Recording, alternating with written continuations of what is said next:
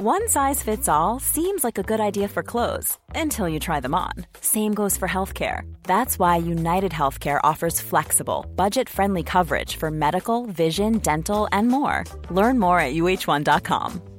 Quality sleep is essential. That's why the Sleep Number Smart Bed is designed for your ever evolving sleep needs. Need a bed that's firmer or softer on either side? Helps you sleep at a comfortable temperature? Sleep Number Smart Beds let you individualize your comfort so you sleep better together. JD Power ranks Sleep Number number 1 in customer satisfaction with mattresses purchased in-store. And now, save 50% on the Sleep Number limited edition Smart Bed for a limited time. For JD Power 2023 award information, visit jdpower.com/awards. Only at a Sleep Number store or sleepnumber.com. Edgy talk, plain talk, unrivaled talk. Mike Graham, the only radio show you can count on for a proper serving of good old-fashioned common sense. In search of the perfect debate. The Independent Republic of Mike Graham. Online on DAB Plus, Talk Radio, and Talk TV. Good morning and welcome to the Independent Republic of Mike Graham right here on Talk TV, the one place to go if you want sense, and that is common sense. The one place to go if you want the truth, and that is the whole truth, nothing but the truth, because this is what we do uh, here at Talk TV. Uh, we're here, of course, until one o'clock. The sun is shining, a little bit of a blue sky out there. Uh, the rain has passed for the moment. Uh, the sun is shining, in fact, on the pickets, the pickets outside hospitals up and down this country. Only about a quarter of them, though, of course, are actually out on strike because an awful lot of proper nurses, an awful lot of real nurses, an awful lot of people who actually care about the community are not walking off the job. They're not leaving their post. They're not actually refusing to help sick people. They're actually doing what they are paid to do, which is to nurse to nurse people back to health. People are called nurses not so that they can stand on picket lines calling Tory party members scum, not so that they can stand on picket lines demanding that they get more money or people will die. Because that's, ladies and gentlemen, where we are right now. Plea to end strikes as NHS faces meltdown. How about the front page of the Sun this morning? A&E call a taxi because tomorrow we're going to have ambulance drivers on strike. So if you want to get to hospital, really better if you can make your own way there. Uh, however, though, the problem that is going to persist is that people who are suffering uh, from various ailments, including strokes, including heart attacks, and including very, very serious emergencies, are not going to be able to get to hospital. And once they get to hospital, there might be a strike going on, so they won't get treated anyway. Is this really what we have become in this country? People are blaming the Tory government. I say the unions should call off the strike right now. They should go back to work and they should do anything within their power to make sure that people who turn up looking for treatment in the hospital on a day to day basis get it. I don't think that's too much to ask, is it? 0344 499 1000. We're going to talk about British Gas this morning because pensioners are being deserted by British Gas. Some people paying an awful lot of money uh, to have their boilers insured, only to find that when their boilers do break down and they have no heating and no hot water, British Gas has completely and utterly abandoned the service and they can't get the thing fixed. They have to actually hire their own plumber uh, or their own electrician to sort a problem out that they have paid good money to British Gas to actually fix. So British Gas are in the naughty corner today. Also, we're going to talk about Christmas rail strikes because guess what?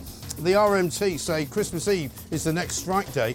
Trains are going to stop running basically from about 8 a.m. So if you're trying to get anywhere on Christmas Eve, just forget about it. 0344 499 1000. We'll talk a bit about Rwanda as well. We've got a great lineup this morning. We've got Laura Dodsworth here.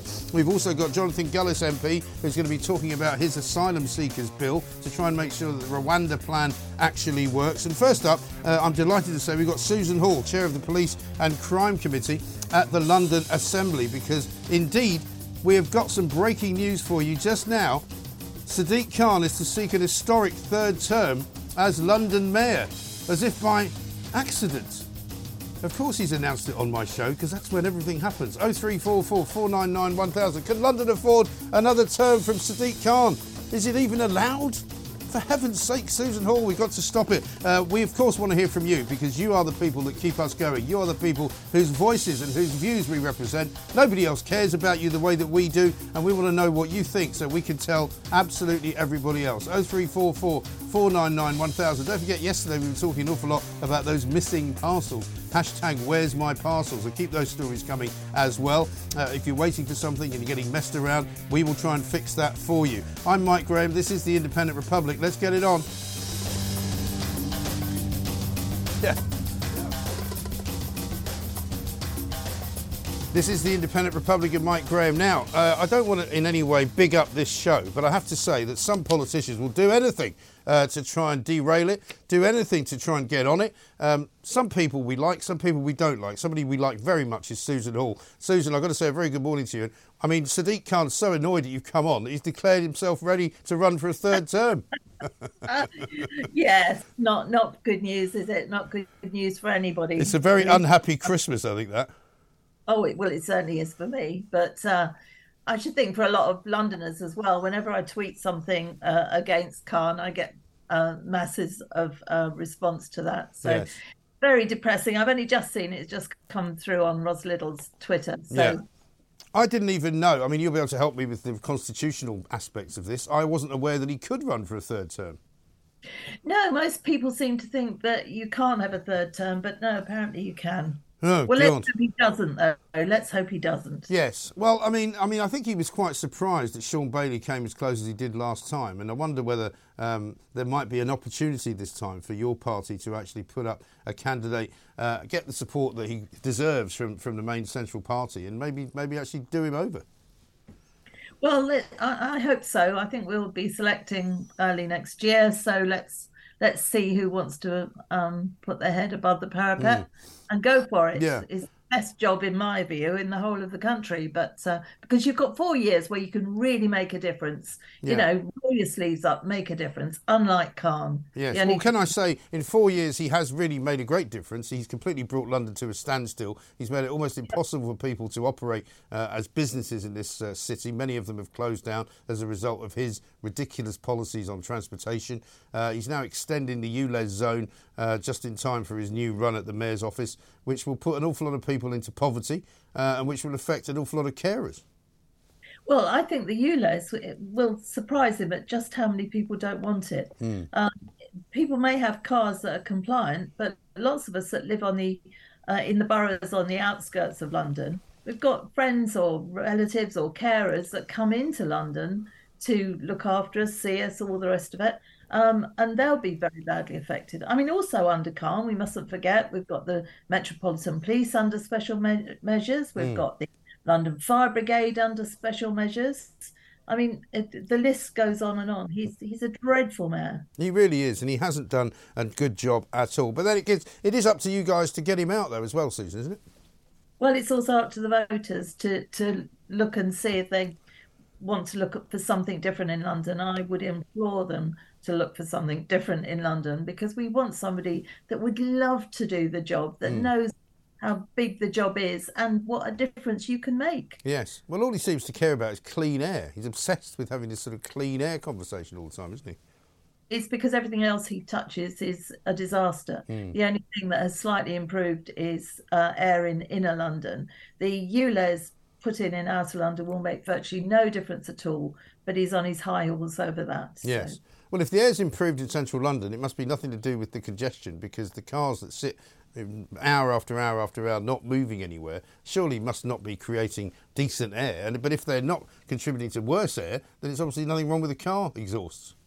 Well, that's right. But if he took the millions and millions of pounds that he's spending on cameras, etc., and put it into cleaning up the bus fleets, mm. which just spew out uh, all sorts of oxides. Um, if he if he actually did that, then he'd make a big difference. Mm, absolutely right. Loads of cameras in. Let's talk about the big story of the day, which is the nurses' strike, of course. I just walked past, as I did last week, Guy's Hospital. There was fewer people out there on the picket line than there were uh, the week before. I think the nurses have got this slightly wrong. I think they haven't got the support that they're claiming. An awful lot of people, certainly people that we talk to here at Talk TV, are fed up with uh, a lot of these public sector pay demands. You know, they get reasonably well paid for a very difficult job. Um, everybody says that uh, uh, it's not about money but they're really damaging the NHS even more, are they not? Well, yes, they are, and I, th- I think that I think their union has made a big mistake. I think they thought if they said, right, we'll go for 19%, the government are compromised, therefore we'll get far more than we would do if we went in with a sensible um, request. And of course, it's backfired on them because the, the government just cannot afford to pay 19% um, a pay increase. It's, it's absolutely ludicrous. And I think there's a lot of politics behind all this with the unions uh, to try and bring the government down. But the government has got to stand firm, I'm afraid. Yes. Uh, we, know, we know what a wonderful job they do. There's no doubt about that, as do lots of other people do incredible jobs. But 19%, anybody with any sense knows that it's just not realistic. No, I mean, you say they do a wonderful job, and I'm not going to uh, pick on individual nurses or individual hospitals, but the NHS overall does not do a wonderful job. The NHS doesn't do a very good job of anything at all. There's 10 million people waiting on a secondary waiting list. There's 7 million people waiting on an initial first waiting list. That's 17 million people waiting to be seen. Now, you might argue that that's all down to the government. I'm not one of those who says that. I think it's down to mismanagement by the NHS, uh, and I think something has to be done to change it. And more money at the nurses isn't the answer. Well, I, I, completely agree. Um, I think you could just throw more and more billions to it, which is what we do. It's a black hole um, it is management of it. The trouble is when any politicians go near it, say we're going to reform or we're going to do something drastic to make this better. Um, of course, if the Conservatives do, then Labour scream they're trying to get rid of the NHS, um, you know, and they'll use it as a political football, which makes the Conservative politicians more nervous around it. But the truth is, it's got to be reformed. Things have got to change in it because uh, where we are at the moment is not working. There is currently a health and social care committee going on, which we'll go to at some point, hopefully in the next uh, 15 to 20 minutes, on nurses' strikes and ambulance delays. Uh, Professor Julian Redhead, National Clinical Director for Urgent and Emergency Care at NHS England, is there alongside several other people, including a couple of union leaders uh, and colleges uh, of paramedics. But the bottom line is the ambulance service at the moment even as described by the people who run it, uh, is in is in a terrible state. You'd have to wait minimum one hour sometimes for a sort of category one problem, um, and it just you know there's no part of the NHS it seems to me that works. Have a look at this. Chris in Newbury has sent me this text. Mike, the NHS didn't care about strokes, cancer, mental health, or any other disease for the last two years. Where is the nation's health czar, Professor Chris Whitty, and his 5 p.m. press conference to tell the nation how many people are going to be killed by NHS strikes? Where are all the health modelers, or is death caused by COVID the only reason he or they take to the airwaves? It's a good point. You know, we were told every single day how many people were dying of COVID, but as a result of all of those lockdowns and the way the NHS dealt with it, we've now got an even worse situation. Well, we have. I mean, uh, as an example, my son was trying to get hold of 111 um, because his daughter's poorly, my granddaughter's mm. poorly. Um, over an hour to wait for 111. And then I lost count of how long it was before the doctor called. Yes. Um, you know, it, you're looking at, you particularly need to look at vulnerable people and young children, at, you know, that what they're being put through at the moment. It's mm. really, it isn't good enough. And nurses to, to be demanding 19%, they know the government cannot agree to that. It's, it's, it's ludicrous absolutely ludicrous. Yeah. Let's have a quick look at this um, uh, government committee that's going on currently. It's the Health and Social Care Committee, where nurses' strikes are currently being uh, discussed. Um, thank you very much, Rachel. And I just wanted to follow up on what you've been saying because as local MPs, we will work closely with chief executives of the ambulance, our local ambulance service. I'm a West Midlands MP. I have heard since the start of this year exactly what you have been saying. Mm. I've been passing that on to government via ministers. Um, West Midlands Ambulance Service experienced 44,000 lost hours in one month um, waiting outside hospitals.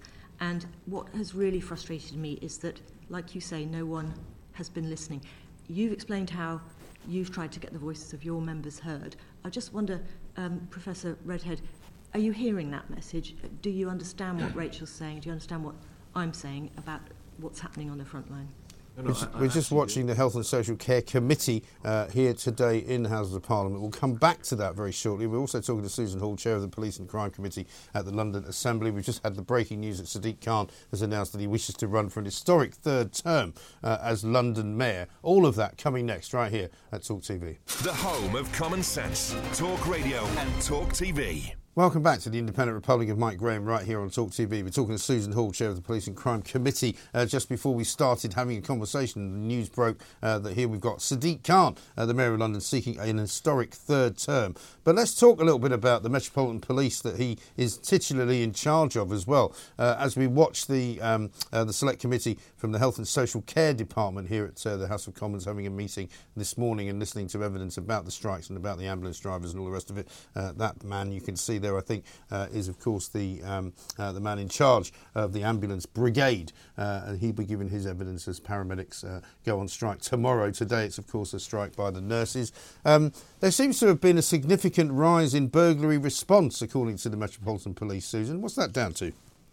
Well, uh, Mark Rowley has insisted that. Um, when somebody has a burglary that the local police go and see them. And i think that's the right thing to do. I'm very pleased with that because if nothing else it shows the human face of the local police mm. to people that wouldn't know them. I mean i'm lucky. I, I know mine and i will stop uh, stop the car if i pass them and say hello. Um, and we really want more and more interaction between the public and the police. So i'm very pleased to hear about this. This is good news. Yeah, it absolutely is. I've got some other good news for you. Joanne from Croydon has sent us a message. She says, Mike, please ask Susan Hall if she'll consider standing for mayor. She will be amazing and will be the first female mayor. It's a good point, actually. About time we had a female mayor, isn't it? I, just think we need a competent mayor, to be honest. um, and that's very sweet of your um, your viewer, but um, we, we we do need somebody that realizes just what a fantastic job it would be, and and be prepared to work like hell for mm. four years to try and put some of these things right. We yes. really do. And just to go on a sort of broader um, conversation about the whole situation with um, uh, with the unions and all the strikes that are going on around us, it seems as though every public sector organisation is on strike at this moment in time. I find it very hard to believe that much of this is not politically driven. I think it is politically driven. I think they want to, to, to start reflecting a winter of discontent, some of us recall, mm. uh, and to try and bring the government down. Well, I mean, it. We are in dire straits anyway. We have come through a, an uh, epidemic. Um, businesses are just beginning to recover, and yet then the, the railway workers go on strike. So people can't come into London and spend their money um, in the hotels or in the shops. Uh, it is just so disruptive. Um, they don't stop to think of other workers that if they were to go on strike, it wouldn't make a mm. big difference to other people. Um, so they use their power in that way. Yeah. I think they're just absolutely appalling. And I wish when there was a strike, we'd actually all be told what wages those people are on. Yeah because so many times you turn on television programs, not Talk TV. Talk TV says it as it is. You turn on other other TV programs and you see um, shows of people saying, "Oh, I can't afford this and I haven't got that." We're not aware of what bone, uh, if they're claiming any benefits or what wages they're earning or their circumstances. And perhaps if we did, we'd really feel for them and have more empathy. But as it is, you get no detail. You're just told that these people can't afford this mm. or hmm. that. And we either need to feel great sympathy and understanding, but we don't have any context with, with all these stories we're given. There's no context at all. No. Well, I think what we know is that there's an awful lot of lies being told by an awful lot of union leaders, including Pat Cullen, uh, the woman who runs the Royal College of Nursing, who insisted on question time the other night that she knows of nurses who are so hungry that they are eating food uh, left left over on plates by patients inside wards. Now, one, I don't believe that's true for a second, and two, I mean, I've seen hospital food; it's not brilliant, but also. Uh, what you wouldn't be doing, surely, if you were a nurse, was eating food uh, in, a, in a place which might be contaminated. You just wouldn't be doing it. Well, you wouldn't think so, would you? But you mm. see, she can make a claim like that, and there's there's no. And nobody challenged it. Not one person on Question Time challenged it. Absolutely right, because it would be deemed to be wrong to challenge these mm. things. But if people say things, they they need to be backing them up. You know, very often we have to. Mm. If, you know, if you're in the public eye, you have to really challenge things or be prepared yeah. to and what we don't, well, I mean, one of the things we don't hear, for example, about the nurses' conversation is that nurses are on a 36 and a half hour week. So any time they do over that is overtime, at which they get time and a half. They also have a very good pension contribution coming from the state by way of a public sector donation, effectively. Um, and, their, and, their, and their terms and conditions in terms of time off that they get, sick pay that they get, is unheard of in the private sector. And they, none of that is ever put into context. Well, very often people in the public sector have never worked in the private sector. So they think that everybody's entitled to everything. Mm. They don't stop to think all too often of who is it that's paying for this. And it's people not only in the public sector, it's people in the private sector who don't benefit from these wonderful pensions mm. or all the other things that private sector, uh, that public sector right. benefit. And job security, amongst other things. Finally, oh, um, Susan, we had a very interesting day yesterday. We talked to people who were waiting for parcels and who had been told their parcels were on their way or who had been told their parcels had been delivered, even though uh, they had seen neither hide nor hair of them. Um, have you got a parcel story for us? I, I, am waiting for some drill bits, and I, have been waiting for these drill bits for three days because I've got to put a television on the wall, mm. and my hammer drill was not working properly with my drill bits, so I've ordered these new ones. It, and this company keeps saying they're on their way, they're on their way. Well, I've got to I've got to put this thing up on the wall, so I'm I'm pulling my hair out. It's frustrating, isn't it? I'm giving you one of those, um, you know, status updates that doesn't move because I saw a lot of those yesterday where some guy had one from second of December. He's like, it says status out for delivery, and it hasn't moved.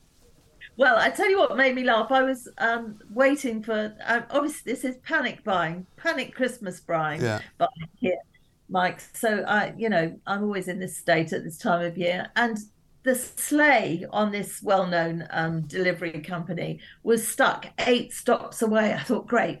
And then the World Cup started, and the sleigh did not move, and the sleigh never got here. So obviously, uh, I mean, it literally stopped as the world um, as the World Cup started. Yeah. So I I was not happy. No. I've got lots I'm, I'm, not surprised. I'm not surprised. Absolutely ridiculous situation. Susan, good to talk to you, and a very Merry Christmas. I don't see you. Susan Hall, Chair of the Police and Crime Committee at the London Assembly. The news, of course, shockingly, uh, that Sadiq Khan wants to run for a third term as Mayor. Let's go down, though, before we take a break to the Health and Social Care Committee, where they're discussing nurses' strikes and ambulance delays. Um, demand on resources targets are just a number now because they know they can't meet them, regardless of how much effort they put into their working day, they know they're being prevented from meeting the targets. And I think the reason for that is, you know, demand for ambulances has risen 10 times faster than the level of resources. So it's just becoming impossible to possibly meet all the demand that the public are wanting from their ambulance service. We, we've seen call volumes go up by 80% since 2010.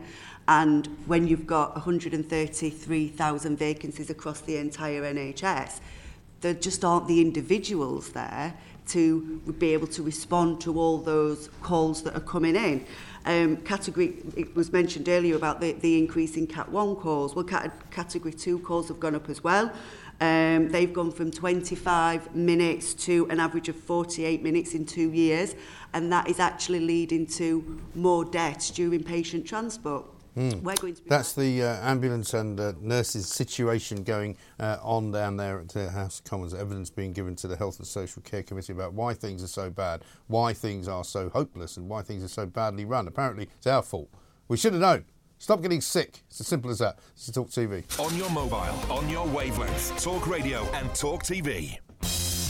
Welcome back to the Independent Republic of Mike Graham, right here on Talk TV, with you all the way through until one o'clock. Of course, when Ian Collins will be taking over. Much more going on uh, this afternoon as well. We'll be keeping you updated with the nurses' strike, of course. And I should just mention uh, Terry Hall uh, dying, the special singer, aged 33. What an incredible life that man had, uh, and what an amazing contribution he made to the uh, uh, the world of music. And Ska was introduced. I remember when the specials launched themselves, and the beat who were hilariously called the English Beat in America, uh, Madness and all the rest of it. And uh, I saw them at the concerts of Kampuchea. We may talk about that a little bit later on. How about this uh, from uh, Texter? Mike, I was recently in a private hospital for a couple of days, and every member of the medical team I received care from, from the consultant, anaesthetist, and nurses, all worked full time in the NHS and worked in the private sector on their days off. This is what is wrong with the NHS. But I think that's absolutely right. We are, of course, uh, dealing with another nurses' strike today. If you're affected by it, uh, we'd love to hear from you, whether you be a nurse, whether you be a paramedic who are going on strike tomorrow, whether you be a patient uh, or just somebody who's trying to get treatment on the NHS, because we know 60% of operations were cancelled last week when there was a nurses' strike. it just seems to me to be um, untenable that anyone who works in medical care would withhold that care to anyone who's not well. Seems extraordinary to me. Let's talk to Jonathan Gullis, MP, Conservative MP for Stoke-on-Trent North. Jonathan, very good morning to you. Good morning, Mike. How are you? Yeah, very well indeed. We're here to talk about asylum seekers, of course, and your 10 minute bill, which we'll get to. But I mean, another nurses' strike today. Um, it, it, it, fails. It, I, I, fail to see how this is helping solve the problems the NHS have got. I fail to see why nurses think it's good to stop giving care to people. I just find it extraordinary all round. Well, look, I think we all acknowledge the amazing and incredible work that nurses do do on the front line. And of course, we want to see them get paid as well as they can do. But like you say, Mike, we have to be conscious of the fact that now over 50% of general taxation is being spent on the NHS. So the question actually is where is this money being spent and where it's not being spent properly? then let's sort that out. And then we can give pay rises within existing budgets. These woke diversity managers that are, you know, and sadly in Stoke-on-Trent, we've started to see an infiltration of this over £100,000 a year for mm. some sort of safe space manager, whatever nonsense this is. Yeah. You know, these are the type of things that we need to bring to an urgent end. So we can invest in the workforce to actually do the job on the front line. But um, I, all I would say is that 19%, 19% is simply unaffordable. Um, you know, I think Maria Caulfield said that 750 million pounds per 1% mm. an increase in nurses' salaries would be. And so I think that, you know, the independent pay body review has been doing its work. The government's put forward, I think, what 4.7 to uh, around percent mm. pay increase. Let's not forget, nurses did get 1,400 pounds already this year when others in the public sector got no pay increase. So I think we have to have a little bit of realism in here as well. Yeah. We've got 400 billion pounds we borrowed for COVID that we've got to pay back. We've obviously got the energy price cap, helping businesses, helping the NHS, helping households as well you know, all this has got to be paid for, and it's the British taxpayers got to pay for it. Yeah, absolutely right. And another great drain on the British taxpayer, of course, is the asylum seekers, the illegal migrants who come here day after day after day, costing us uh, upwards of five to seven million a day. Uh, yesterday, a bit of common sense from the High Court, where they ruled that uh, the Rwanda plan is in fact lawful. But already we've got people jumping up and down saying, "Well, it might be lawful, but now it's not moral." You know, they can't. You can't win with these people, can you? Look, we're never going to win with these people, Mike. Sadly, they're just on their uh, crusade uh, to make sure that this country basically has free movement via the back door, and that's essentially what they want. They use the same people who are angry that the overwhelming majority of this country in the largest ever political mandate voted to leave the European Union. They're angry that they elected a conservative majority government of 80 back in 2019. And so, in essence, they are teaming up with their mates in Labour to figure out how can we return free movement, how can we have open borders without it being uh, what they think is obvious to the public. Because sadly, they treat the great British public with contempt. They think we're all stupid. They think we're all bigoted and racist. They couldn't be any further from the truth. They're the ones who are the vocal minority on Twitter trying to get their likes of their celebrity buddies. You and I, Mike, and the rest of the country, we understand the importance of having the ability to protect our borders, to decide our own laws, and in essence, as you say, the High Court said that what we're doing with Rwanda is absolutely legal. And let's hope we can get a flight in the sky as soon as possible, even before an appeals process yeah. begins. Obviously, they'll go to the Supreme Court. Well, that is the point, isn't it? Because the thing about the ECA, uh, ECHR, the European Court of Human Rights, is that it is not a binding court by any means, by any stretch of the imagination. There's plenty of countries in Europe that don't pay any attention to it. You know, there's people in Sweden being deported, people in Denmark being deported back to their country of origin without anybody stopping them. So what we have here seems to me to be a collection of sort of lefty cabal lawyers who want to completely stop it. You know? Well, exactly, and this is what my 10-minute rule bill was about last week. Despite some of the uh, the hyperbole from the certain elements of the media and obviously Labour Party MPs telling me I was a fascist and a. Uh, an it just seems to be some kind of uh, interference on the on the line. For Jonathan, let me just stop you there for a second. Not quite sure uh, what was going on there. Uh, we'll come back to you though because there does seem to be something rather strange going on. Uh, once we've cleared it up, uh, we'll let you know. My daughter-in-law, who works in ASDA, reminded me that nurses and others have a red light card which gives them 10% off. They don't remind you of that, do they? says Ruth. Well, no, they certainly don't. It's quite extraordinary, really. these public sector union leaders basically always try to represent these disputes as workers against the government. But of course, the government is representing the vast majority of us who do not work in the public sector because we are the ones who have to pick up the bill when public sector workers uh, are given money when it was illegal. They're now using it throughout the day. Where's the good news in any of that, says Mitch. I think we go back to Jonathan Gullis. Jonathan, I don't know what that was. It was a very strange sounding voice in the background. Well, I, there's no one here, so perhaps I'm being haunted, Mike. Who knows? Those well, you've been haunted or hacked by the Russians or something like that. Yeah, anyway. exactly, exactly. No, I think. Uh, sorry, what I was saying was my bill in Parliament last week was simply to say we should derogate, as other countries do, who are signatories of the ECHR, from their specific ruling about the Rwanda offshoring policy, because the whole point in 2016 was we voted to take back control of our laws and our mm. borders. We were reaffirmed with that in 2019, the general election it's time to now make sure we deliver upon that because if we don't, the Conservative Party will face the consequences of that in the ballot box. And as you say, rightly, people are sick and tired of hearing the rhetoric. They want now want to see the delivery. Mm. And it was a shame that Labour MPs call me an extremist and a fascist when, let's not forget, they used to sit quietly when Jeremy Corbyn was in charge and their party was found to be institutionally anti Semitic. Yeah. The only second ever party in British, British political history, other than the BNP, to be found guilty of such levels of racism. So you know, perhaps it's uh, perhaps they should have a look in the mirror before they want to start. Yeah, absolutely right. And Corbyn's still bleating on because he tweeted yesterday about how uh, wrong it was to deport people to Rwanda, a place where, by the way, the United Nations has already agreed is a de- definitely a good location for replacing uh, many refugees from parts of the Middle East, from parts of Scandinavia, and from parts of Germany. So it's nonsense. Of North Africa as well. The UN has used Rwanda repeatedly as a place to put refugees. So there's no reason why we shouldn't be able to do that. But what do you make of the bishops, by the way? Archbishop of Canterbury and amongst amongst them uh, having a go as well. Basically, these are the same people who think uh, that if you vote Tory, you don't, can't believe in God. Well, Mike, uh, I noticed that one newspaper decided to take one sentence out of a paragraph, so I'll be very, very clear for that newspaper again. We shouldn't see preaching of politics from the pulpit. Mm. It is totally unacceptable that the bishops and the Archbishop of Canterbury in particular feels the consistent need to add his opinion and hide behind the Bible in order to uh, chastise anyone who believes in border control, anyone who wants to vote Conservative and it simply is not their place to get involved. They should be actually looking at their own house. We know there's been wide uh, uh, claims of abuse historically within the Church of England. It would be good to see the Archbishop of Canterbury trying to clear up his own house before trying to take a dump on others, uh, and yeah. actually and making sure that actually the church looks at the fact that less and less people are declaring themselves Christian, because I think that's something that's very sad for a, a country founded on its faith. Absolutely right. Well, I think Archbishop Welby in the past has said he's not actually sure if he believes in God. So, I mean, it's a strange uh, position that he sometimes takes. Uh, speaking of speakers preaching from a pulpit, what do you make of Gary Neville, the footballer, former footballer, who seems to think that uh, workers' rights in this country are just as bad as they are in Qatar? I think Gary is just so insistent on trying to be uh, noticed. I think he's got jealous of the other Gary, Gary Lineker, and he's now desperately trying to make sure that Gary Neville is the most pompous, self-righteous individual on Twitter who wants to virtue signal at every opportunity. Yeah. I suspect what happens is Labour press office send him, uh, you know, what he wants, what they want him to say, and then he tries to add his own colour mm. to it. And I think sadly he's probably gone a little bit overexcited, and Keir Starmer might be.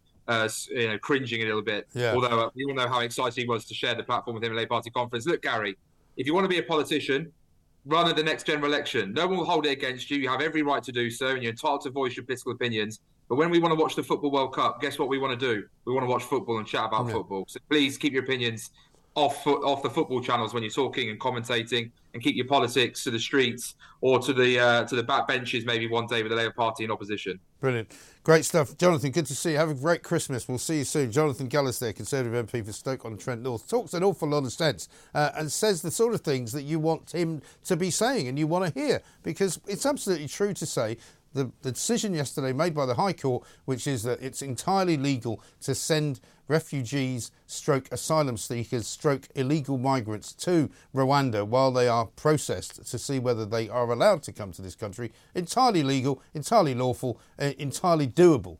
And that's what should happen. It's as simple as that. 0344 499 1000 is the number. This is Talk TV. Fast Talk. Street Talk. Mike Graham. Fighting the good fight with all his might, providing a welcome dose of common sense for the common people. Solid Talk. Hot Talk. The Independent Republic of Mike Graham. Online on DAB Plus, Talk Radio, and Talk TV.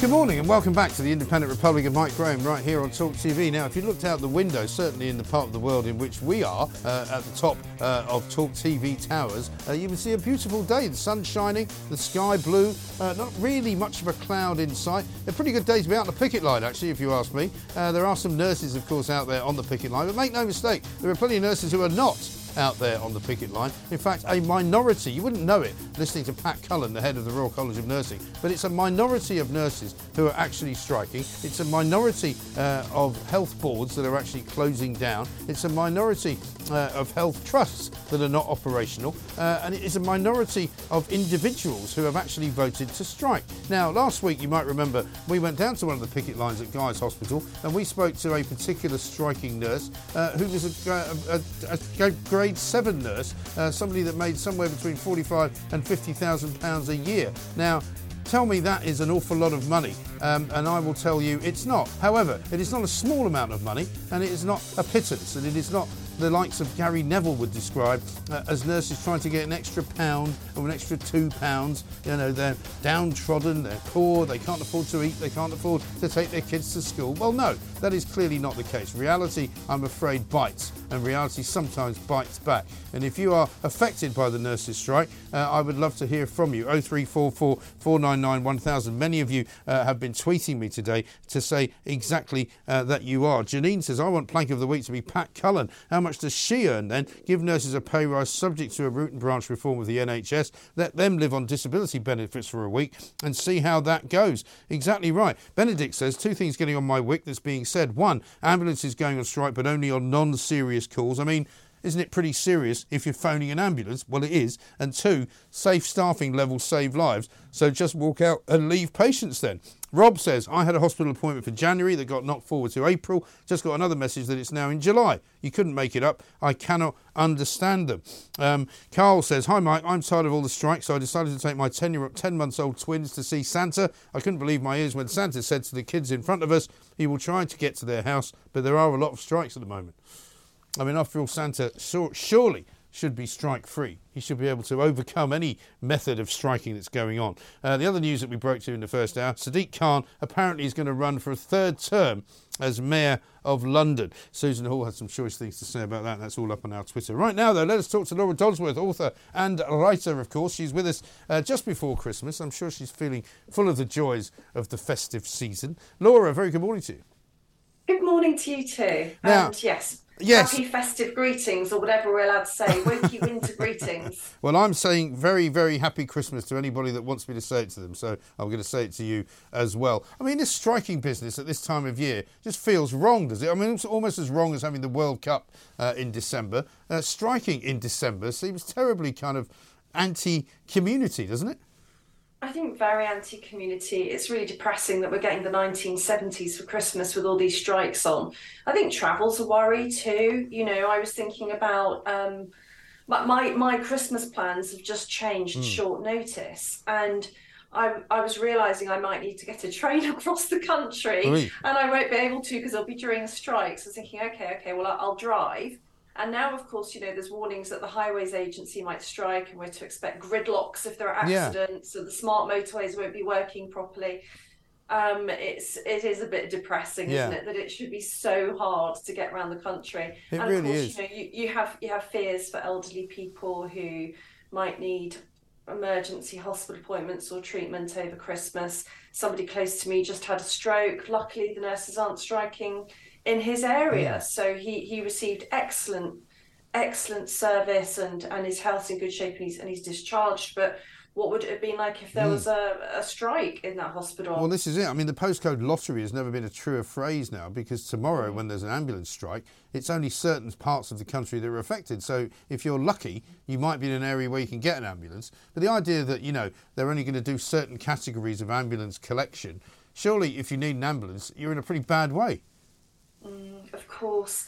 And you know, all these different organisations striking now, they're doing it over Christmas to create maximum disruption, which is, of course, the point. Hmm. But it feels like such a terrible thing to do to the country. So many people um, are going to be negatively impacted. I I, know that um, militant union types won't agree with me, but I think all these strikes could have waited till January. Yeah, I think absolutely right. And you talk about the train strikes. I mean, Christmas Eve is an absolute killer because we're now being told with most strike days you can get a train usually until about three o'clock in the afternoon. But we're now being told that the RMT strike will mean you probably won't be able to get a train much after eight o'clock in the morning. Which means an awful lot of people who work on Christmas Eve, ordinary, hard-working people who then try to get home uh, to see their families or go to perhaps another part of the country to see their extended families, they're not able to do it. Mm. Yeah, I'm li- I'm literally. Ryan Reynolds here from Mint Mobile. With the price of just about everything going up during inflation, we thought we'd bring our prices down. So to help us, we brought in a reverse auctioneer, which is apparently a thing. Mint Mobile unlimited premium wireless. Ready to get 30, 30, bit to get 30, bit to get 20, 20, 20, bit to get 20, 20, bit to get 15, 15, 15, 15 just 15 bucks a month. So, Give it a try at mintmobile.com slash switch. $45 upfront for three months plus taxes and fees. Promo rate for new customers for limited time. Unlimited more than 40 gigabytes per month. Slows. Full terms at mintmobile.com. Quality sleep is essential. That's why the Sleep Number Smart Bed is designed for your ever evolving sleep needs. Need a bed that's firmer or softer on either side? Helps you sleep at a comfortable temperature? Sleep Number Smart Beds let you individualize your comfort so you sleep better together. JD Power ranks Sleep Number number 1 in customer satisfaction with mattresses purchased in-store. And now, save 50% on the Sleep Number limited edition Smart Bed for a limited time. For JD Power 2023 award information, visit jdpower.com/awards. Only at a Sleep Number store or sleepnumber.com. in a position of wondering how I'm going to see all my family this Christmas too. It's tricky. It's It very really is. It really is. Let's talk about Elon Musk. Um, fascinating week for those who don't like Elon Musk, because I was being told yesterday by loads of lefties, isn't it great? The vote's going to make him step down. And you're kind of going, this is because, of course, he had a, he asked for a Twitter poll on whether he should stay as CEO. Yeah. Um, and everybody got very worked up, thinking that, of course, if it was voting yes, you should step down, that he would then do it. Well, he has said he will abide by it. Now, I just don't understand what he's playing at, Mike. You know, you're right. There are certain people who are thrilled that he's run this poll and will have to step down because they don't like what he's doing. Hmm. But I, I wouldn't assume that he hasn't lined up successors and won't still be um, in charge of the overall direction at Twitter. It's not a, it's not the blow for free speech and and um, lack of censorship that people hope it is. The problem is that a lot of people are enjoying these polls as well because they see it as a form of deliberative democracy in Yeah. action. They think it's giving power to Twitter users. I don't see it like that and I don't understand what he's playing at. Now, if you don't follow him, you don't even know about the polls. Okay, I know he has a huge amount of traction and his polls get retweeted, but it's quite possible to be a committed, interested Twitter user and not even know about the poll. So it's not really fair in that sense. Hmm. Also, where is our guarantee? Where's our cast iron guarantee that if this is how the management and um, the policy setting of Twitter is to be run, that bots aren't actually um, influencing the poll results? It's very hard to get a grip on how much bot traffic there is on Twitter, but one academic report recently put it as up to 15%. Right. So this this changes the results of these Twitter elections. Um, and he has said that um, in response to that, somebody raising a question about bots, that actually in future maybe only people who have paid for their blue tick subscription can vote. Yeah. Now, I'm not saying there are any easy answers to this issues, but Twitter um, has been described as a public square. Elon Musk has described it as a public square. If you're saying that Twitter policy and senior staffing decisions are made by a poll, Hmm. then you've got to make sure everyone knows about the poll and you've got to make sure that they're fair. And those blue tick subscribers who've paid deserve absolute transparency. They deserve open source transparency about algorithms and about bots. But this isn't really a public square anymore. If you have to pay for your blue tick to vote, this is this is a club. It's a club for people with a certain income. I know it's not too expensive. What is it? Eight pounds a month or Mm. something. But still, it means it's it's a gated community. It's not a public square. So I don't understand what he's playing at. And a lot of people could write this off and say, well, it's just Twitter. It's not the real world. But let's not make a mistake about this. Twitter is not inconsequential. We know from the Twitter files that he's been releasing through certain independent journalists that Twitter employees have been rigging the system. They've been applying what they call visibility filtering. Yeah. That means making certain tweets um, less visible and suppressing accounts or even outright banning people. But it's not just the Twitter employees. We know now that the FBI were in regular close contact with Twitter, telling them who to shut down, which tweets to suppress, which accounts to ban. Mm. We know they did it about the Hunter Biden laptop story, which has influenced a real world election in the United States. And we know that they've done it on COVID and on vaccines. So, what happens on Twitter is important. If it wasn't important, the FBI, and not just the FBI, but security services, probably in all likelihood around the world, are getting involved. Yes, it is. I think you're, right. You you you've got to strike a balance, haven't you? Because yes, it's important, but it's not everything. Because there are an awful lot of parts of the world that are not on Twitter. A great majority of the people in the world are not on Twitter. But yes, it's influential. But I'm confused, to be honest. I don't know whether you can help me with this one, Laura, because I don't know where this blue tick thing is going. I had a, a message from Twitter uh, from some guy called Jack, somebody, not that Jack, um, saying that you know uh, your blue tick will be removed if you don't click this link here today um, and answer this question, which appeared I to hope you just didn't be click it well, it just spam. it just appeared to be some kind of validation type thing, you know, um, Mm. and it didn't appear to do anything. So I haven't heard anything. Nobody said to me you need to pay money. Uh, it didn't say that I had to give them. Any, I certainly didn't give anybody any money, but it hasn't actually asked me to pay anything. Well, you need to be careful because there's also spam going around in private messages, and it's a way for people to get hold of your account. I know Right. people it's happened to, Ah. so don't don't click on links that come into your direct mail inbox. But um, yeah, the blue tick verification is a way for people to play to have their account identity verified. Yeah. Um, but really, it's it's a revenue it's a revenue um, system for the company, and Mm. I don't personally have a problem with a subscription model. You know, we, we know that in news and journalism you get better quality reporting often from subscription models. But I do have to take issue with something you said. Twitter does matter. Yes, it doesn't have very, very high penetration in parts of the world, but you know, there at Talk TV you have people who do your social media Mm. because this is also how news is disseminated the majority of people get their news now filtered through social media. So it can be The Sun or The Times or Talk TV. But we're not necessarily just listening to it on the radio. We're watching clips on Twitter or we're reading about it through clicking a link on Facebook. So social media is really important for how people access news, which therefore influences how we how we think about society, politics, how we vote, everything.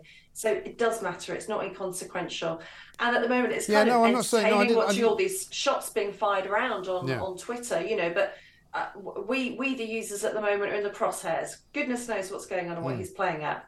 No, I get that, but what I'm saying, I'm not saying it's inconsequential. But what I'm saying is, that there are many people who don't get their news that way at all. There are still plenty of people who don't have a Twitter account. There are still plenty of people who don't use social media. Yes, it's a very uh, widespread, um, um, you know, media platform, and yes, people do use it. But what I'm saying is, is I think the people who do use it uh, give it a little bit too much credence.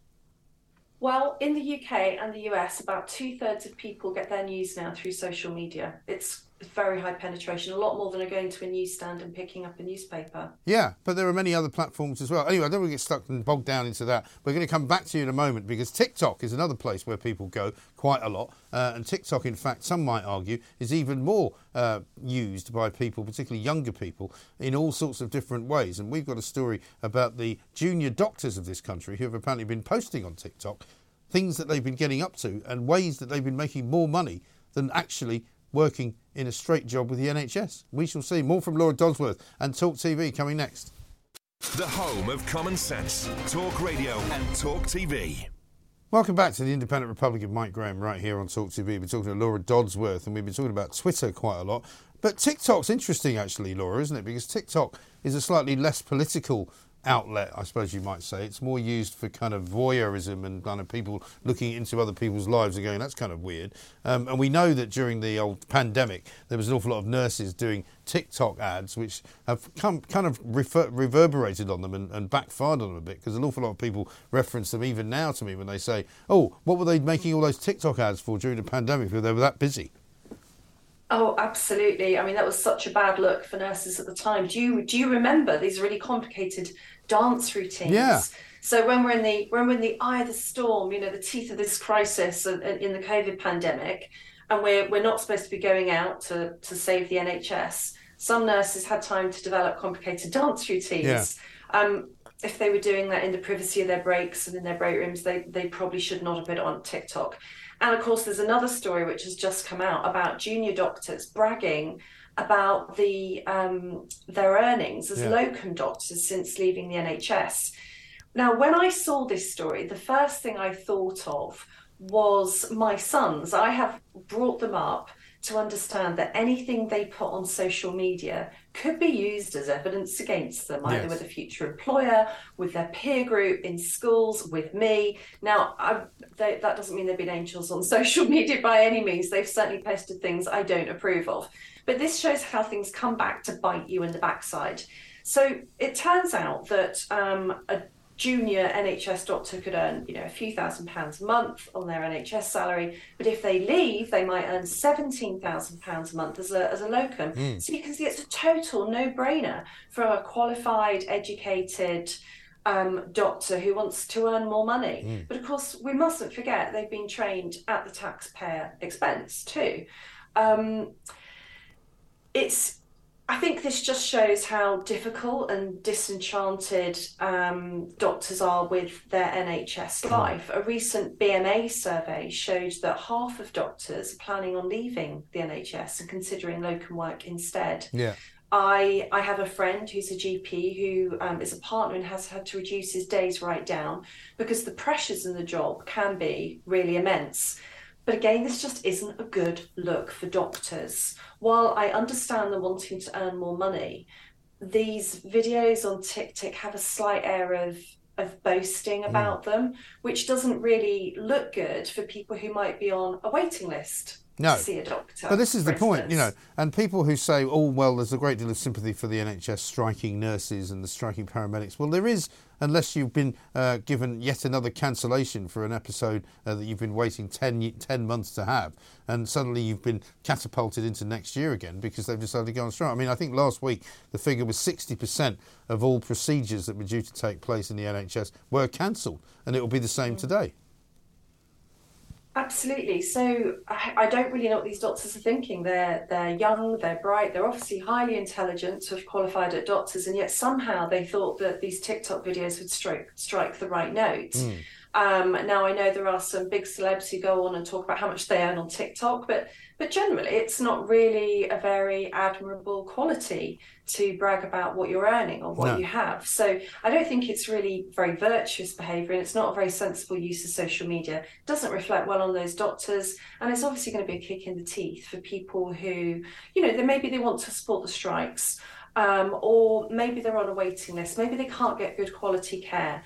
Um, maybe they're feeling crippled by this highest tax burden we've had for decades in this country. So these doctors' videos on TikTok are just they're just inappropriate. Well, they are, and also let's not forget it's our it's our money. It's our it's our money they're making. Uh, so in the end, you know, they're ripping off the NHS because they could be doing a job for a lot less money. Uh, meanwhile, they're charging something like six times what the average doctor's wage would be. But again, I blame the NHS. The NHS is not run very well. You know, the reason that there is no money is because they keep spending it on the wrong stuff. And I was uh, um, talking to people over the course of the last week about this. That you know there are no vacancies, for example, for nurses in, in any particular situation because they're hiring lots of locums. But then they say uh, they're short of nurses. Well, you can't have it both ways. You've either got vacancies or you haven't. And if you've got vacancies, surely the budget should be allowing for those jobs to be paid for. So there should be a surplus of money. But there isn't that either. There's no, none of it makes any sense. Yeah, I mean, you have to remember that a locum salary would be more than a fixed salary because if you are um, a freelancer, you have to pay into your own pension. Yeah. You're not being given holiday pay and sick pay. But this differential seems staggering. and it would appear to be a gross waste of taxpayer money. Yeah, I think there's no question about that. But you'll be pleased to know from the nudge unit, the latest from the ministers of the realm, uh, is that basically tomorrow, when there are ambulance shortages, it's best if you don't do anything risky. Oh, there's just there's just there's just no words for this. There's just no words. We're basically we should live in little soft padded cells at home. Eat our eat our vegan burgers. Don't go anywhere. Don't get in the car. Don't turn the heating on. It, it's you know you it, it, I don't understand how we're supposed to live in cold, cold cells, shivering, doing hmm. nothing mm. dangerous apart from living our lives in misery at home. It's so depressing. No government should be giving messages like this to its people. No, it's a it's abhorrent. It's it, abhorrent to tell people not to go out and do anything risky. I mean, for one thing, just butt out. It's just none of their business. Yeah. There's very few things I expect from the government. The older I get, the, the, the less I want the government to do for me, to be honest, because it all seems to be mismanaged and I don't like a lot of what they do. Yeah. But there's a few things I'd like them to do. That's let's let's make sure we've got ambulances, fix the potholes, look after the borders. Yes. Oh, and energy. Provide some energy. Give us some energy. Don't tell us to use. Don't tell us to use less. Don't tell us to stay at home. Don't tell us to take risks. But you know what the great thing is, is actually most accidents happen in the home. So the more likely it is that you stay home, the more likely it is you're going to need an ambulance because if you go out, actually, probably nothing will happen to you. But that's another story. So how are you celebrating Christmas anyway? Tell us. Um, I can't actually because my my family plans, due to different issues within the family, are all in flux at the moment. So um, it's a surprise. Maybe I'll wake up on Christmas Day and have it all figured out. But it's going to involve seeing family, um, eating a lovely big meal, and presents, obviously. Yes. So just and have you done it normal. all? You haven't wait. You're I not have. waiting for any. I mean, we did an amazing show yesterday with loads of people who were waiting for their gifts to arrive because they'd ordered them through various, you know, online marketing uh, manufacturers, and so many people are being told that your gift is on its way. Your, pre- you know, your parcel is coming. There's a whole hashtag on uh, Twitter. Uh, Where's my parcel? Because so many people are not getting their parcels this year, and it's worse than ever. No, absolutely. I did. I did it early because I was I was worried about all this, to be honest. So um, no, everything's wrapped and under the tree. I know. I'm sorry. It probably Very sounds very smug, but I'm I'm completely I'm completely ready. I'm in party mode now. Are you? When I can get into London, I'm in party mode. Absolutely, dinners, drinks. Um, watched Handel's Messiah the other night. I'm going to try and squeeze in a carol concert this week. All the work's done. I'm now in fun mode. Okay. Well, I'm very, very glad to hear it, and well done. Thank you very much indeed. A very Merry Christmas. Um, we've got Laura Dodsworth, of course, and she, one of the things that she did do uh, was last week nominated Plank of the Week, uh, Cambridge Dictionary, uh, for pretending that a woman is a man. We didn't even get to that one because we've got hardly any time to do all the things that we need to do. On the app, on your mobile, Talk Radio and Talk TV. Welcome back to the Independent Republic of Mike Graham right here on Talk TV. Uh, Georgie says this Many nurses are on NHS pay band 5, as are paramedics. Many NHS secretaries are on pay band 5. Nurses and paramedics save lives. Secretaries arrange meetings and type. Where's the logic? Well, I think that's interesting, isn't it? I think people get confused. An awful lot of the people I reckon that are out on picket lines today for the NHS, for nurses, are possibly categorised as nurses, but might not actually be what you might call frontline nurses. Certainly, the guy that we spoke to last week, uh, who was on grade seven, was certainly not in any way, shape, or form somebody uh, who was at the front line. He may have been, and it may well be that at one point he was a frontline nurse, but a lot of them get promoted, a lot of them get put into basically management roles where they get very, very well paid for the job that they do. And so, therefore, these are the same people also asking for the same pay rise, the same gradation, uh, and the same recognition as people who do actually save lives. And I think the problem with those people who are on the side of the NHS striking workers is that they don't realise that an awful lot of them are not actually nurses. It's that simple. The Royal College of Nurses uh, is a union. The leader of the Royal College of Nurses, Pat Cullen, uh, is a left wing extremist. She is not somebody uh, who believes in democracy. She is not somebody who believes in the Tories running anything. And then she is entirely driven by ideology. There's nothing wrong with that. But let's not pretend that it's all about saving lives. Let's not pretend it's all about making the NHS better, because these people have been working in the NHS for a very long time, and all they've done is make it worse. So take the bones out of that.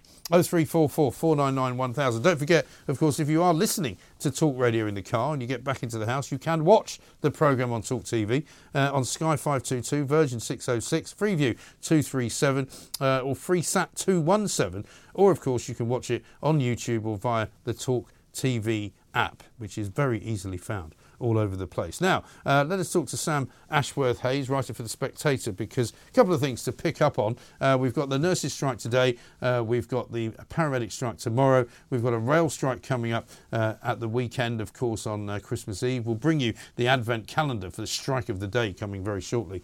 Um, but we've got many other things to worry about, i.e., could there be blackouts over the course of the summer uh, or over the course of the winter? I'm not sure there will be, but there's still plenty of people out there that would have you believe it could happen. Sam, a very good morning to you. Morning, Mike. How are you doing? Yeah, not bad at all. Uh, we seem to be surviving so far. The cold snap is over. We've returned to relatively balmy weather. I was driving home, I think last night, it was about 14 degrees, which is a bit of a turnaround from minus two in just about three days. So, um, you know, for the moment at least, people, I suppose, will not be putting on their heating to the same extent as they were. Um, so the pressure, perhaps, on the national grid is not what it was. Yeah, exactly. We, we've we've had some good fortune with the uh, the weather turning around as rapidly as it has done, um, but we've still burned through a fairly significant uh, chunk of our stored gas, about twenty percent or so, mm. um, and it's put us in, in sort of a fragile position for the rest of the winter. So if, if things carry on as they are now, we should be okay.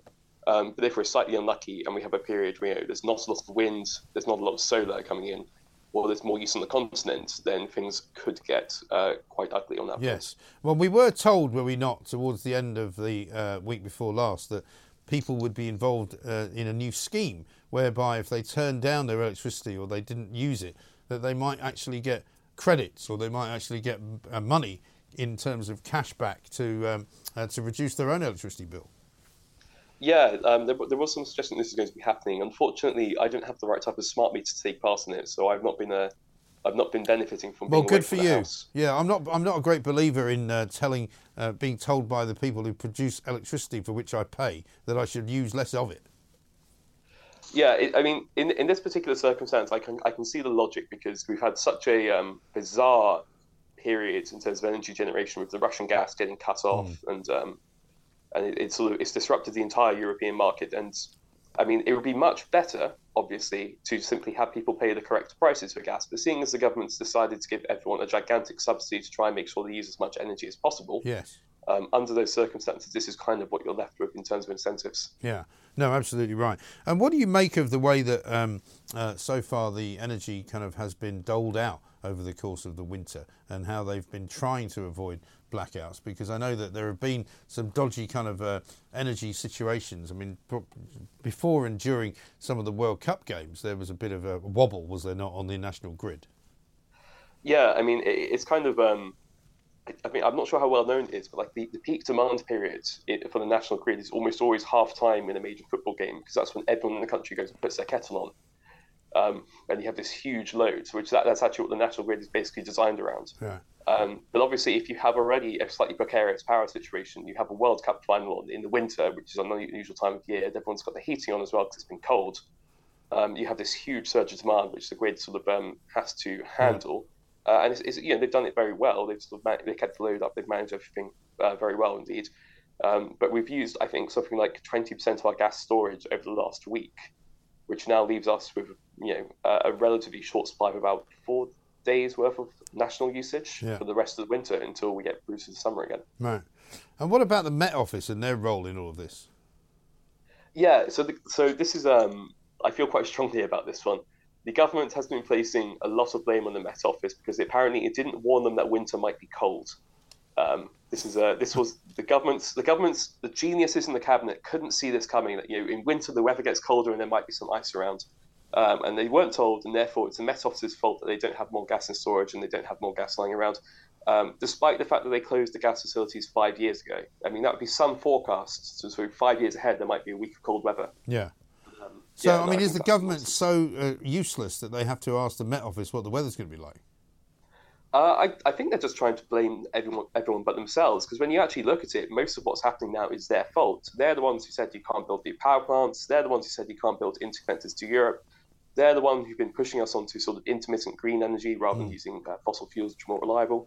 They're the ones who've paid people to use more gas in the middle of winter. So Yeah. you know they've created this situation, and now they're sort of desperately trying to blame someone who isn't them.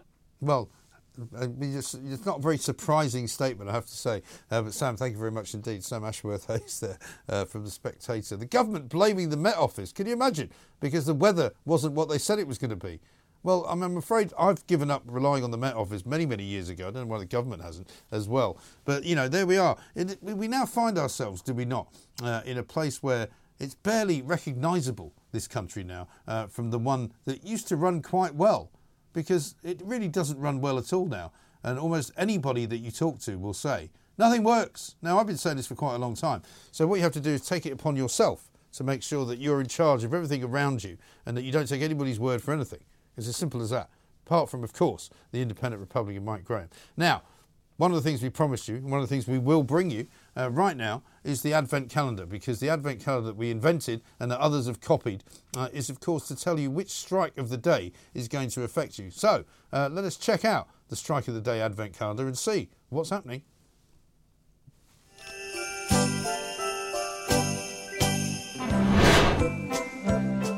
Can you believe it's Tuesday, the 20th of uh, December already? As you know, uh, there is a Royal College of Nursing strike. Up to 100,000 nurses, it says here, are expected to take part in action uh, in England. Uh, but of course, Wales, not so much. Scotland, not at all. And Northern Ireland, not very much either. There will be problems, but it's not every single district and it's not every single nurse, and therefore it is not unanimous, shall we say. Also, of course, the civil service is still out. PCS staff at the RPA are on strike. We mentioned that yesterday. DVSA driving examiners continue to strike in the Northwest, Yorkshire, Humber, and North Wales. So good luck getting a driving exam. Don't worry though, uh, if you do manage to pass your driving test, it'll take you a while uh, to get your driving licence because the DVLA are not terribly efficient either. But that is the striking advent calendar of the day. We'll find out more tomorrow. Uh, in other news, uh, passport agency workers, it's been turned out, uh, we've discovered uh, one in five of them still not working actually in the office. We discovered that uh, the woman who runs the passport agency hadn't worked in the office for two years and then suddenly she started going to work. Now it turns out that one out of five, so one fifth of passport office employees has never been back in the office since the pandemic. Brilliant! Fantastic. Now, coming up in the next hour, we've got more of your calls to take 0344 499 1000. We might pick up again on what we were doing yesterday uh, with your packages, which of course are going astray and not turning up, and you're having pictures taken uh, and sent to you so that you can have some clue as to where it is not. We'll also be talking to James Chiavarini, uh, the owner, of course, of Il Portico, uh, the oldest Italian family run restaurant in London, about the perils of the strikes and how it's affecting hospitality. Plain talk, unrivaled talk. Mike Graham, the only radio show you can count on for a proper serving of good old-fashioned common sense. In search of the perfect debate. The Independent Republic of Mike Graham.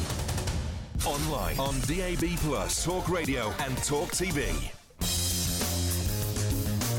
Good afternoon and welcome back to the Independent Republic of Mike Graham right here on Talk TV. It is remarkable, isn't it, that here we are, uh, just four days from Christmas Eve, and we seem to have uh, strikes going on all over the place. There's all sorts of driving instructors on strike, there's nurses on strike, tomorrow there's going to be paramedics on strike, there's going to be rail workers on strike once again for Christmas Eve. Uh, there are people trying to make a living, there are people trying to get through this particular winter without having to look all the way around the globe to find whether they can help anybody, because sometimes you have to help yourself first. We're going to talk though to James Chiavarini, the owner of Il Portico restaurant, a man that knows a thing or two about helping others, but also about trying to make sure that he helps himself because he runs a restaurant. He runs three restaurants, in fact, uh, in in the west part of London called Kensington. Uh, he does it very well. Uh, he's been doing a great deal of things for the local community. This is a man who survived COVID. He survived the lockdown. He survived all of the ramifications of having to close restaurants, open them up outside only, put up outside barriers, put up perspex,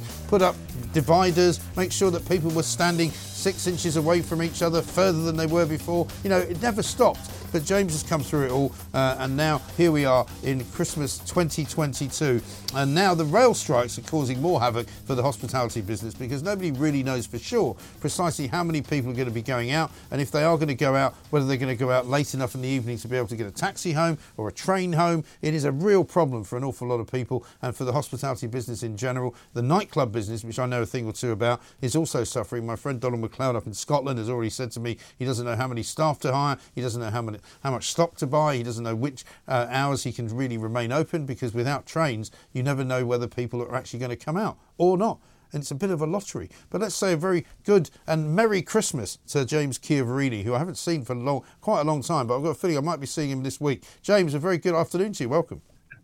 Hello, Mike. Thanks for having me. And Merry Christmas to you too. Yes, no, listen, uh, you've been very busy since the last time I saw you. I've not been back for a while because it's been crazed over here as well. But I'm hoping I might see you on Friday. I'm thinking I might pop into one of your establishments for a, pre party drink before we go to you know who's for a, um, uh, for a bun fight. Um, tell us about, first of all, um, you had a very interesting uh, idea about uh, people who couldn't help themselves, people who were actually hungry, people who did need a bit of assistance, uh, and you started giving them pizza. Tell us about that. Yeah, effectively, we um, we started up the London's first ever free pizzeria for struggling families in the in the neighbourhood. Um, we operate in Kensington, which is renowned for being a luxury net destination, a luxury area. But what a lot of people don't know is that behind the facade of the 50 million pound houses, there's an awful lot of struggling families that need help. Yeah. It, I think it's in the top 20% of deprived boroughs in the UK.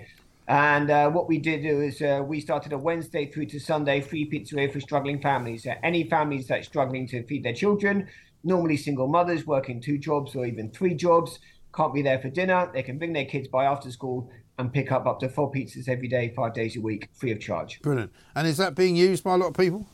Yeah, it is. We've been very we've been very pleased about the take up of it. We printed out uh, 750 key rings to make sure that they distributed to the right families to make sure that people didn't start taking the mick. Right. And we're really pleased to see that. Um, yeah, it's been it's been really well received, and it's obviously needed. I mean, in one sense, you don't want it to be successful, right?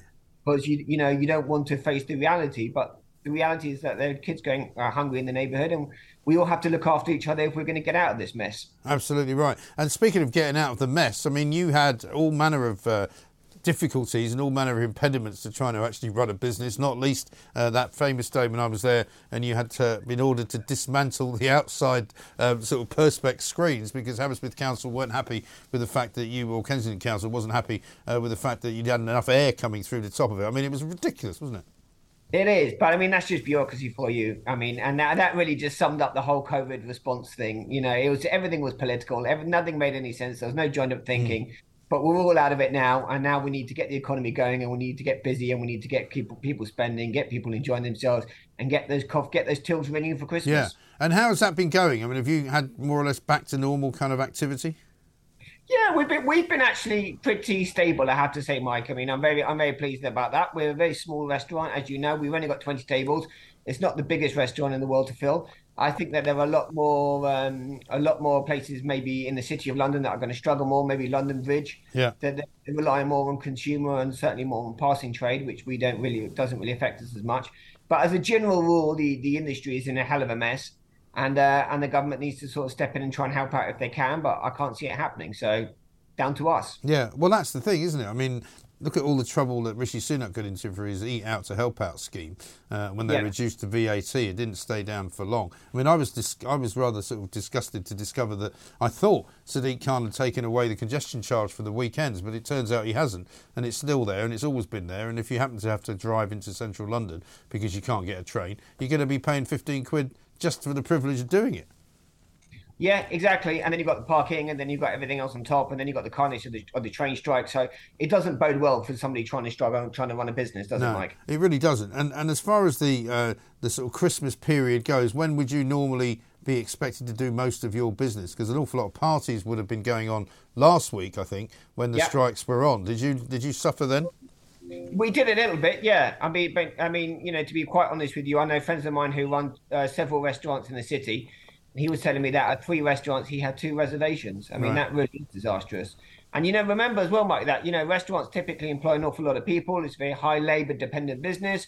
We pay a lot into the treasurer's coffers for NIC and uh, and national insurance payments and PAYE schemes. and uh, and if people aren't earning, government's not not getting a slice of that revenue. Yeah. No, of course they're not. And I mean, as far as the VAT is concerned, there was an awful lot of talk of um, in, in, the in the autumn budget, the autumn statement, that you should try and reduce VAT for uh, for restaurants at least, so that people could go out and, and spend that money um, and not have to pay through the nose for it. But that kind of fell on deaf ears, didn't it?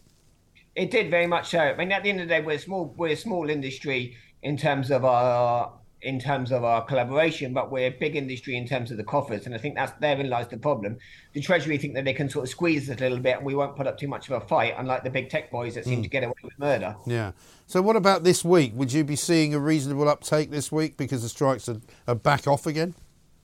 Yeah, well, I mean, now the school holidays are finished, so everybody's back. Everybody's clocked out of the office now. All the out of offices are on, so now this week's pretty much the end of it. The problem with December really is that you've only got a three-week month, so you've got to basically work thirty percent more in the first three weeks in order to break it to, to in order to make ends meet. Hmm. And the problem that you've got is that with with the rail strikes, that just doesn't help us. No, of course. And and would you normally be open on Christmas Eve? No, no, not since having kids, Mike. Not for all the teen China now. I've got three little ones, four, six, and eight. So I'll be, I'll be uh, putting muddy footprints around the house and leaving half-eaten mince pies around the place. Yeah. That's well. That's obviously a very good idea.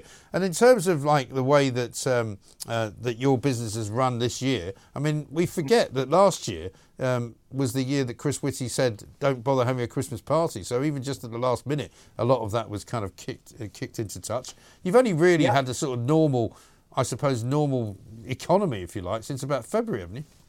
Yeah, exactly right. Yeah, so last last December was a washout because of Omicron. The December, December before that, we won't even go there. So this is the third December in a row that we're really struggling to uh, struggling to do it. And for a lot of restaurants, you know, that Christmas period will account up to thirty percent of their revenue going forward. So we all know that January is a very lean month. February we've got half term, and then we're into the Easter holidays. Right. So really, you've got to get through to the springtime now. And a lot of places will be counting on that Christmas trade to get them through to April, May. Mm, exactly right. And what about the staffing thing? Because you've always told me it's been tough um, since the pandemic, really, since the lockdown, to get enough staff to operate uh, with. How's that going?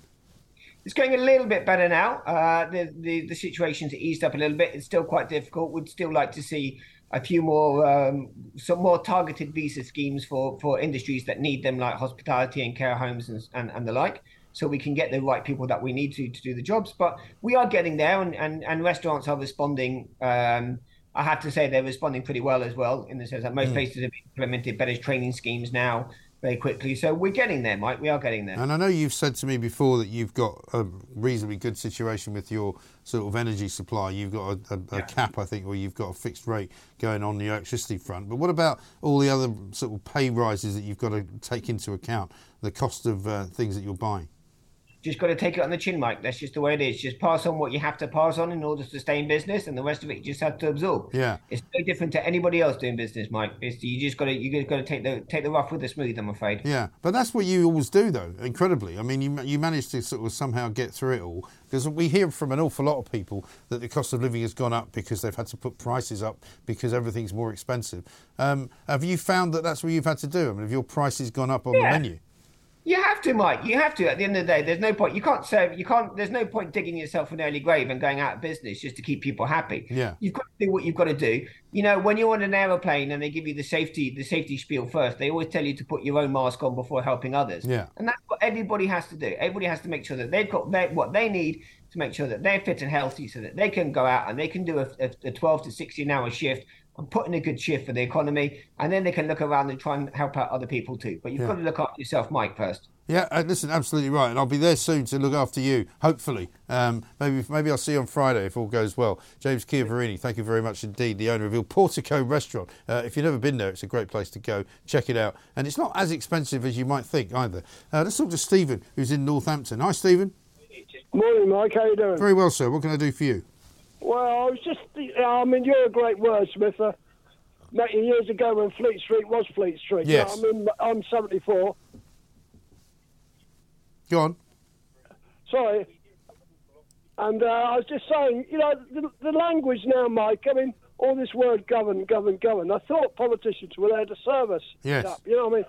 You know, and they're not doing that. I mean, I'm absolutely disgusted. I don't like strikes any more than perhaps you do, but I think there's so much frustration today that people, you know, and I mean, all the con men and the rip-offs, uh, you know, you know, know more about it than I do. Yeah. You know, I just, I just get so angry. Mm. I look at my grandchildren and my you know, great granddaughter, and I think, what sort of future have we got here, mate? You know? Yes. So do you think, do you have sympathy with the strikers then? Is that what you're saying? Um, I don't think strikes at the end of the day really solve the problems. I thought we could be a bit more mature in this day and age Yeah. and uh, and have, use our brains a bit and sort of start, you know, doing something positive. I can, it's just frustration, you know. Yeah. No, I get that, and I think a lot of people are frustrated, but the strikers are actually making even more people frustrated. I think, Stephen, I take your point. Oh three four four four nine nine one thousand. Benedict says your earlier caller Mark may want speed restrictions lifted on smart motorways, but highways operators are out on strike too, along with the border force. Don't worry, we can have carnage on motorways uh, this Christmas. Well, the thing is about the highways agency. Many people are saying if the highways agency go on strike, what is it that they actually do? I'm not sure. Uh, do they control the speed limit on various motorways, which are uh, maybe variable? Do they make sure that motorways get shut whenever there's a crash? Is it their responsibility to keep an eye on all the traffic cameras? Because I don't know what happens if they don't do that.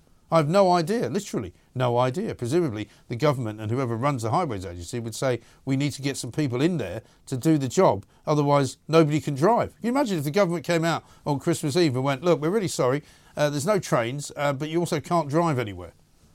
There would be absolute mayhem because people wouldn't buy it, would they? They wouldn't take it, and neither should they. 0344 499 1000 uh, is the number. We'll take more of your calls coming next. Across the UK, online and on DAB, the Independent Republic of Mike Graham on Talk Radio. If you enjoyed that, be sure to catch the whole show 10 to 1 Monday to Friday on Talk Radio via DAB, online, or via the Talk Radio app. If you have an opinion on the stories we cover, we'd love to hear from you. Call us 0344 499 1000 or tweet at Talk Radio during the show to have your say. The Independent Republic of Mike Graham on Talk Radio.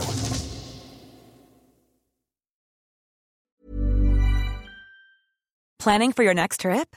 Elevate your travel style with Quince. Quince has all the jet setting essentials you'll want for your next getaway, like European linen, premium luggage options, buttery soft Italian leather bags, and so much more. And is all priced at 50 to 80% less than similar brands. Plus, Quince only works with factories that use safe and ethical manufacturing practices. Pack your bags with high-quality essentials you'll be wearing for vacations to come with Quince. Go to quince.com slash pack for free shipping and 365-day returns.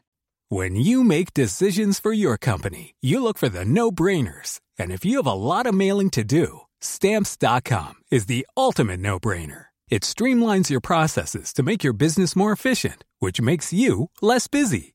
Mail checks, invoices, legal documents, and everything you need to keep your business running with Stamps.com.